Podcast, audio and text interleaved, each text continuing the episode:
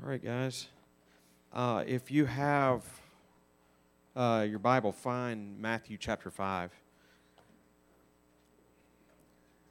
Tonight, we're, we're continuing our study on what we believe about Scripture itself, what we believe about the Bible, why we believe it, why it's important.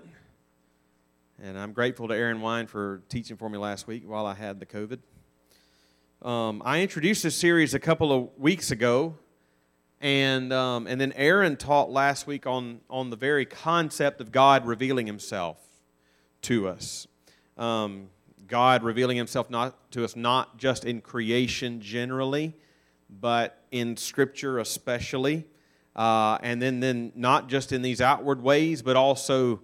Um, it's not revelation per, per se, because revelation is information, but he also talked about the inward work of the Holy Spirit to who illuminates us, right? Then to um, to to be able to comprehend and receive the revelation that God has given us in Scripture.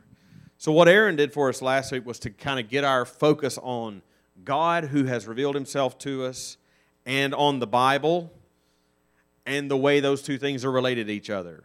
That Scripture is the written record of His revelation of Himself to us. What I want to do for just a few minutes tonight is to inch ahead just a little bit in this, in this series, then on this theme, and consider it from the perspective of Jesus' view of the Scriptures. How did Jesus view the Scriptures? How did, what was Jesus' perspective on, on the Bible? Um, which for a Christian ought to be sort of an intuitive thing to think about. Um, if, if as Christians, um, Christ is not just, you know, our, our Savior from the penalty of our sins, but if He is also the, from that point on, the model uh, whose footsteps we follow, uh, you know, the, we follow the example of His holiness for seeking after with the Spirit's help the holiness of our own lives, if, if He's our example from that point on, then, then we should consider all His example. We should consider not just example of His the morality of His life, but all His example would include how, how, does, how did He understand the Bible? I want to understand the Bible the way Jesus understood the Bible. I want to see it and view the Scriptures the way Jesus did. And, uh, and, and, and what, what was its nature. So I want to consider that for a few minutes. And again, I just want us to get a feel for it um, and hit some important points on this. If because this this is a you could say a lot here. Um, and if we try to say everything, we would be here for a long time. I just want to note a few things and hopefully be encouraged by it. If you've, if you've, I've had you open to Matthew 5, uh, because I, want, I, want, I at least want to begin with a passage of Scripture. We'll, we'll, we'll say something about this passage later on, but we're not going to camp out here just because um, typical of this series, we're going to bounce around a lot to a lot of different passages. But this passage does show you something about what Jesus thinks about Scripture. just two verses Matthew 5, verses 17 and 18. And let's just read those two verses and um, then we'll pray and get into it. Jesus said, Do not think that I have come to abolish the law or the prophets.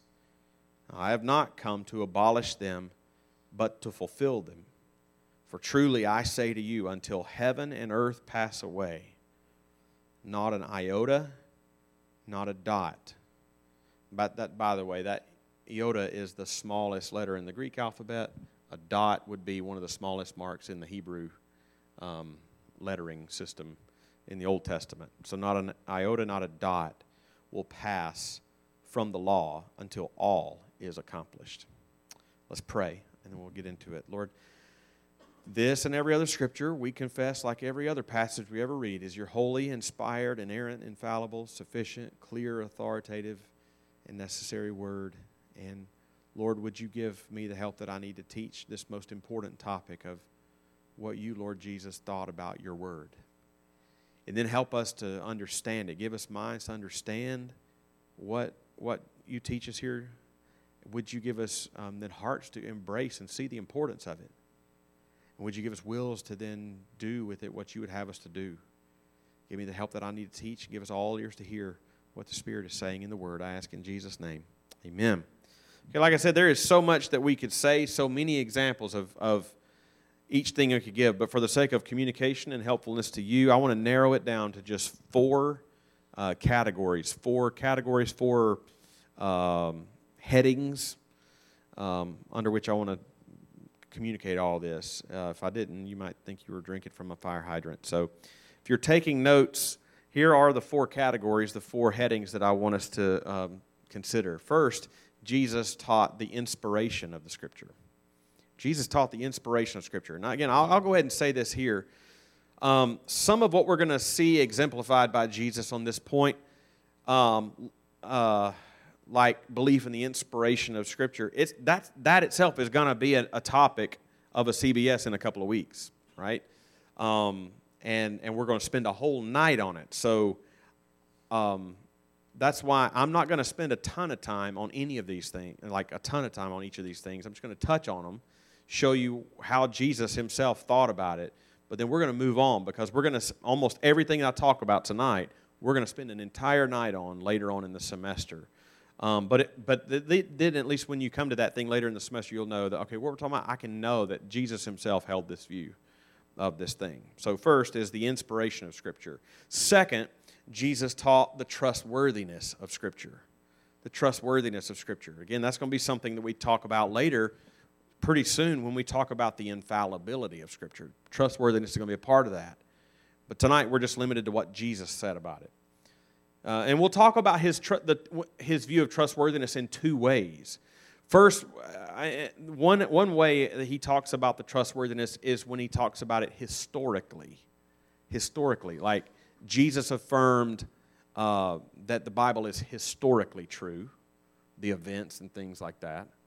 But second, Jesus talked about the truth and promises of the Bible are trustworthy in that respect. So that's we're going to talk about both of those things. Third, Jesus believed that Scripture is clear and authoritative. Clear and authoritative.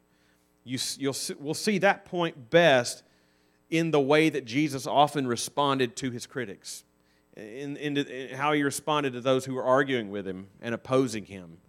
Um, it's a pretty simple point to see, but important. And then finally, Jesus taught Scripture is sufficient.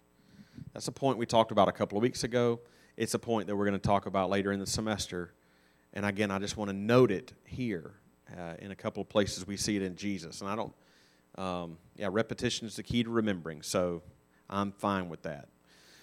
All right, that's what I want us to see. Let's dive in and think first about how Jesus demonstrated his belief in the inspiration of Scripture. Like I said, in a, in a, in a week or two, we're going to talk, uh, spend a whole night talking about inspiration We'll think about it that night in a more fully orbed way. What does inspiration even mean? How does it work? Where else do we see it in Scripture? Right now, we're just zooming in. What, what did Jesus say? Right? Um, and the clearest, here's the clearest way that I think you see Jesus believing in the inspiration of Scripture is when Jesus, I'm going to give you a couple of examples. When Jesus calls the Word of God something that he's something he's quoting when if you looked it up it was clearly the word of a man. It was it's quoting something in the Old Testament where it's not saying "and the Lord said." It'd be the word of a man. Let me just give you a couple examples, um, and you can turn to to a couple of these. Think, for example, what we find in John chapter ten. So, uh, turn over to John ten, and uh, I want you to see this with your own eyes. Um, as you're turning in John ten. Jesus was making some pretty bold and important claims about himself which obviously his opponents did not believe, did not like, and were trying to kill him for it, for blasphemy. And if you get to John 10, if you look down in verse 33, um, they tell him, the Jews answered him, it, it, is not, it is not for a good work that we are going to stone you, but for blasphemy, because you, being a man, make yourself God. Now, Jesus didn't reply, No, that's not what I'm saying. You got me all wrong. No, that's exactly what he was saying. But look how Jesus answers them. Uh, in, in verse 34, he quotes Psalm 82. Um, Jesus answered them, Is it not written in your law? Now, he's using law broadly there because Psalms technically is not law, but he's using law to refer to the whole Old Testament. Is it not written in your law? And he quotes Psalm 82 6. I said, You are God's. That's Psalm 82 6. Now, if you turn back there, don't do it, but if you did, Psalm 82 you would find is written by, it's a psalm of Asaph. Asaph wrote Psalm 82. And so, in a real sense, Psalm 82 are the words of the man Asaph, right? But look at what Jesus says in verse 35. He says, If he called them gods to whom the word of God came, and the scriptures cannot be broken, we'll stop there. Now, our purpose here is not necessarily to follow the, the argument toward the deity of Jesus here, as important as that is, but it's, it's the simpler point that Jesus recognized Psalm 82 as one, as scripture that couldn't be broken, and it was the word of Asaph, and was at the same time the word of God. Right? Asaph wrote it, and he said, This was the word of God that came to you. Right? That's inspiration. Now, how that works is for a later date, but it's, it's, it's, it's the belief that a man wrote this down, and without without compromising his humanity and without compromising his personality, God also spoke through that man. So such that that man wrote exactly what God intended for him to write. Right? That's, that's just one example of Jesus affirming that. Jesus knew that Asaph wrote Psalm 82, but he's saying God said that. Right? Maybe just one more example. There are a ton more in the rest of the New Testament but here we're just looking at Jesus' words. So flip over to now to Matthew 19. Take a left and go to Matthew 19. And when you get to Matthew 19, you'll even see probably a heading at the top of the chapter where it says this is Jesus teaching about divorce. He's teaching about divorce. And he is, as the chapter begins, Jesus is approached by some Pharisees who are trying to trick him with a question about their tradition on the issue of divorce. But after Jesus hears their little tricky question, he answers them beginning in verse 4. And look at what Jesus says to the, to the Pharisees in verses 4 and 5 of chapter 19. He said, He answered, Have you not read that he who created them from the beginning made them male and female, and said, Therefore, a man shall leave his father and mother and hold fast to his wife, and the two shall become one flesh. Now, think about what he's doing there. What is he quoting right there? He's quoting Genesis 2:24, right? And again, if you turned back there, you don't have to, you would see that what is what is said in Genesis 2:24 is not in that text attributed to God in particular. It, it's, it's right after Adam says, when he sees Eve, and he says, This at last is bone of my bones and flesh of my flesh. She shall be called woman, for she's taken out of man. It's like then, after he says that, it's almost just like whoever the narrator is, in this case it's Moses who's writing, simply adds this comment. And for this reason, a man shall leave his father and mother and hold fast to his wife. And the two shall become one flesh. That's just a statement from Moses. And and Jesus quotes that statement from Moses in, in, in Matthew 19, but who does Jesus say said it? In verse um, 4. He who created them from the beginning, male and female, he's the one who said, Therefore a man shall leave his father and mother. So that's just another example in Jesus of Jesus saying it was the word of Moses, but it was also the one who created Moses talking at the same time in the same words, right? That's just another example of Jesus recognizing that these, these passages had human authors, but there was a divine author behind and through them. That's inspiration. And that is a pattern that you're going to see so many other times in other places of Scripture. We're just limiting ourselves to Jesus' words tonight but that, that, that, that make this same sort of argument. And we've not done any kind of like gymnastics or anything to see this. This is just looking carefully at the text and saying, what does that say? Now, he's quoting that. Who said that? Oh, Asaph. Oh, Moses. Who does he say? God said it. Moses said it, God said it. Same thing, right? Um, and the inspiration of Scripture is vitally, vitally important to your being able to understand the Bible at all. It's just, it is so important. It is because we believe in the inspiration of Scripture like this that you can have a Bible like this that was written by something like 40 different men over a period of like 1500 years in three different languages, different cultures, and yet it's not just a random collection of ancient books. But it actually tells, despite all those things, it tells one unified story. But because Amos is very different than Peter, but there's one divine author over all of it, telling one story, right? So Jesus was clearly taught the inspiration of Scripture. That's something we're going to explore in a couple of weeks even deeper. So we said it was, wasn't just that, but Jesus also believed in the, in, in the trustworthiness of Scripture. So let's, let's think about that for a second. This is just going to be a taste of what we see uh, in greater depth in a couple of weeks when we talk about the infallibility of Scripture. So I want to see just some examples of how Jesus taught this. So I said at the outset, you can see his, his talking about the trustworthiness of Scripture in a couple of different ways. One in historically, and the other is in the truth and promises of Scripture. Um, when I say historically, Jesus, I mean Jesus doesn't doubt the historicity of Scripture and of scriptural events. And, and then you got the truth and promises. I want to give you some examples around both of those. Um, the first, let's just talk about the historical trustworthiness of Scripture. For one, Jesus talks, you'll find all throughout, Jesus talks about people and places and events in the Old Testament just as matter of fact. Like it's not, it's not, uh, it's not up for question. So in Matthew 19, he mentions Adam and Eve.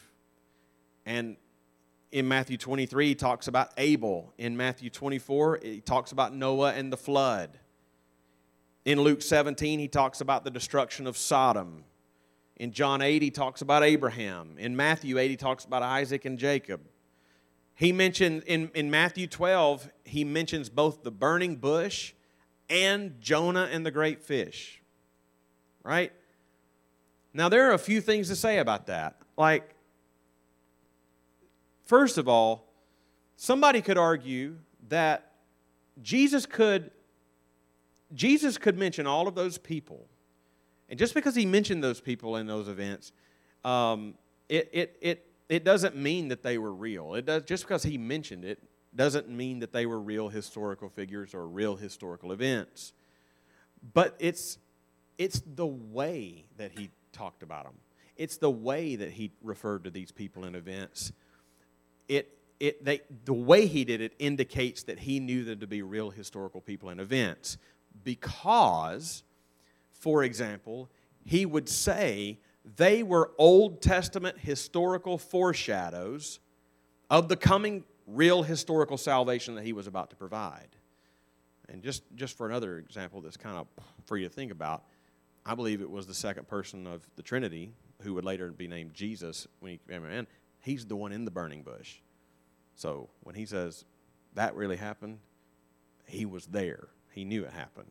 But he talk, but for example, he talks about Jonah and the great fish. I mean, somebody might hear that and be like, that is a weird story. This man got swallowed by a great big old fish and he got spit out. But Jesus, Jesus took that event and he said, just like Jonah uh, was released from the fish in three days, so I will rise again from the dead in three days. Not fictionally, but really, historically. If, if, and, and, and if, if, think about it this way we think about Adam and Eve. You think Adam and Eve were fictional characters? No, they weren't, because Jesus, uh, later, this is going outside the, the realm of the Gospels, but Paul is going to make the, make the argument about Adam that, that it, Jesus was redoing the life of Adam who failed and disobeyed in the garden, and now Jesus is obeying what he failed to do. If one was, it, it, it Jesus, it had, he had to be uh, historically real for the curses of sin to fall down on us. But that, the, Jesus talks about these things in a way that they were they really happened, which leads to a third thing I'd say about, about some of these things. And that is when, when many of the biblical people and places and events, when they are considered from the perspective of, say, archaeological evidence, um, some scholars thereby doubt the trustworthiness of the evidence uh, uh, of the biblical account because they say we haven't found archaeological evidence for such and such. Um, but the argument to that would be if you look back over the past decades and even centuries of archaeological finds, and if you if you then create a continuum of, of things versus on this end it's like don't have don't have evidence for to we have evidence for it which over these last decades and centuries of archaeological finds, in which direction is the needle moving? Is it moving greater and greater toward we don't have evidence for it? Or is it moving greater and greater toward, oh, the longer time goes, we find more and more. And the more we find verifies what Scripture said all along. That's what that's that's where the archaeological needle is moving. And so I believe that Jesus' lack of, of hesitation about affirming all the things we find in Scripture historically should give us confidence, even as we wait for archaeology to catch up with what we already know. But Jesus' belief in, in, in the trustworthiness of Scripture doesn't just extend to historical facts, but to the truth and promises of Scripture. So we've already seen, you're not still turned there, but we've already seen him say in John 10 35 that the Scriptures cannot be broken, which means it must and will come to pass. But our main text that we started with in Matthew 5, Jesus said, Until heaven and earth pass away, not an iota, not a dot will pass from the law until all is accomplished. That's a comfort we're going to get to think more about in a couple of weeks. But we keep going. And we've seen Jesus affirm the inspiration of Scripture, the trustworthiness of Scripture, and the third thing I want us to see quickly and easily is his affirmation of the authority and clarity of Scripture. J.I. Packer, who wrote great book, Knowing God, uh, you should read that. Um, when J.I. Packer was a professor at Oxford University in the 1950s, he wrote, he wrote another book called Fundamentalism and the Word of God, also a book you ought to read. Fundamentalism and the Word of God. It's an amazingly good book. Here's what he said in that book Jesus never opposed his personal authority to that of the Old Testament. He never qualified the Jewish belief in its absolute authority in the slightest degree. The fact we have to face is that Jesus Christ, the Son of God incarnate, who claimed divine authority for all that he did and thought, both confirmed the absolute authority of the Old Testament for others and submitted to it unreservedly himself. And he treats arguments from scriptures as having a clinching force. When he says, It is written, that is final. There is no appeal against scripture. Jesus demonstrated that so often, as I said earlier, when he is responding to critics, when he's responding to opponents and his favorite reply to them, if you've read the Gospels, you'll know this. One of his favorite replies to the Pharisees is, is Have you not read? Have you not read? Um, and that, as was what Packer would say, has a clinching argument because, because of the fact that he said that Scripture has such authority. Robert Saucy compiled a good list of, of some of these examples in a book he wrote on Scripture and you could just jot down some of these examples or you could just listen. In Matthew 12, 3, Jesus asked his opponents, Have you not read what David said? Matthew 12, 5. Or have you not read? Matthew 19, 4. Have you not read? Matthew 21, 16. Have you never read? Matthew 21, 42. Did you never read in the scriptures? Matthew 22, 31. Have you not read that which was spoken to you by God? Mark 10, 3. What did Moses command you? Luke 10 26. What is written in the law? How does it read to you? That's my favorite. Luke 20 17. It's got a little snark to it, you know. Luke 20 17. What then is this that is written? John 8 17. In your law it has been written. John 10 34. Has it not been written in your law? So many examples. And you, did you kind of grasp as I went through that list, not only that Jesus saw the scriptures as authoritative, sort of as the clinching argument, if you had read this, you would know this, and that kind of settles it. But it's the assumption also that they're clear, right? I mean, that's sort of the premise behind all of those questions. Like, not only that it's authoritative, but you should have, not only should you have read it, you should have understood it when you did. You should have understood it. Even that, my favorite of those, got a little snark in it, Luke 10 to 26. It's almost mocking. What is written in the law? How does it read to you? How does that read to you? Let's read it together and you tell me. All right? What is the plain meaning of this verse? That's what he's asking. That's precisely why it carries such authoritative force, is because there isn't a lot of wiggle room in what it's saying. You can read it and know what it says. Now, obviously, not every single thing in the Bible is equally clear. Duh. But every passage, every passage, if you make use of all the resources available to you and you compare it to other scriptures that are more clear to understand, you can come to a confident understanding of any passage of Scripture. And Jesus never hesitated on the authority and the clarity of Scripture. It's like, as J.I. Packer noted, he didn't just say it was authoritative for other people, he submitted his own life to it for our salvation. But we need to wrap this up. And as we come to the final point tonight, which is something we talked about a couple of weeks ago, we'll say more about it in, in later weeks. It has to do with Jesus' belief that Scripture is sufficient. And I don't want to spend a ton of time here tonight, but I do want to mention just a couple of ways that Jesus uh, demonstrates the, the sufficiency of Scripture.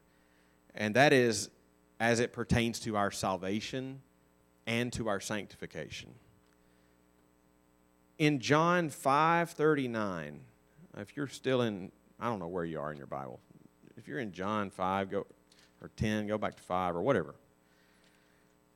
John 5:39. Jesus is again talking to the religious leaders, the Jewish leaders. Listen carefully to what he says to them in John 5:39. He tells them, "You search the scriptures because you think that in them you have eternal life, and it is they that bear witness about me." What is Jesus saying there? Notice that he is not faulting them for searching the scriptures. He's not faulting them for poring over the scriptures. He's not faulting them at all for doing that, nor is he telling them to do less of that. He's faulting them for their motive, he's faulting them for their reason for doing that. They thought they could have eternal life just by knowing a lot about the Bible. They thought they could have eternal life just by trying to keep the law the, be- the best they could. But what does Jesus say they should do instead? Realize as you search the scriptures, as you pore over the scriptures, that those same scriptures bear witness to Jesus and his saving work. So, Jesus, in essence, is saying, keep searching the scriptures, keep poring over the scriptures. The more you do, the more you'll see me who can save. Right? We see that same message elsewhere clearly taught. We did a couple of weeks ago, but Jesus, in several places himself, teaches this truth that all scripture is about him, is written about him, bears witness to him, and there's life in his name. Scripture is sufficient to lead us to Jesus for salvation.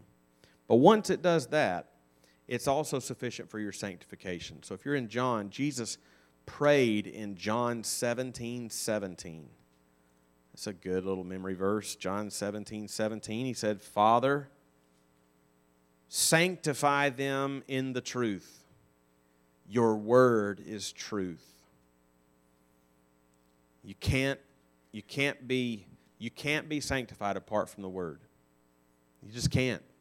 You can't grow in godliness. You can't grow in Christ likeness. You can't grow in your Christian faith apart from the Scriptures. It's, it, it just can't happen, guys.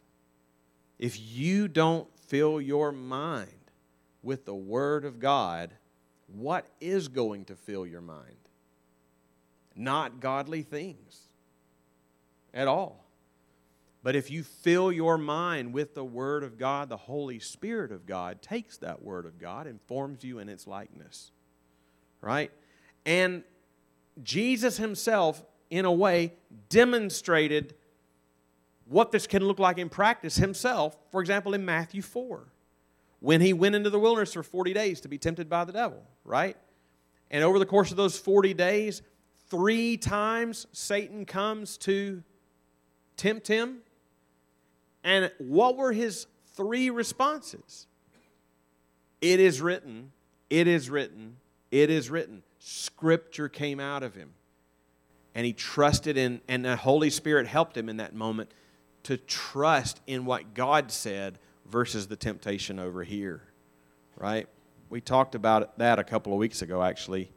And if you missed it, you can find it on our podcast and listen. But we'll talk about more about that in, in a few weeks. But I find it tremendously encouraging to just sit and think for a while about how the Lord Jesus Christ viewed Scripture.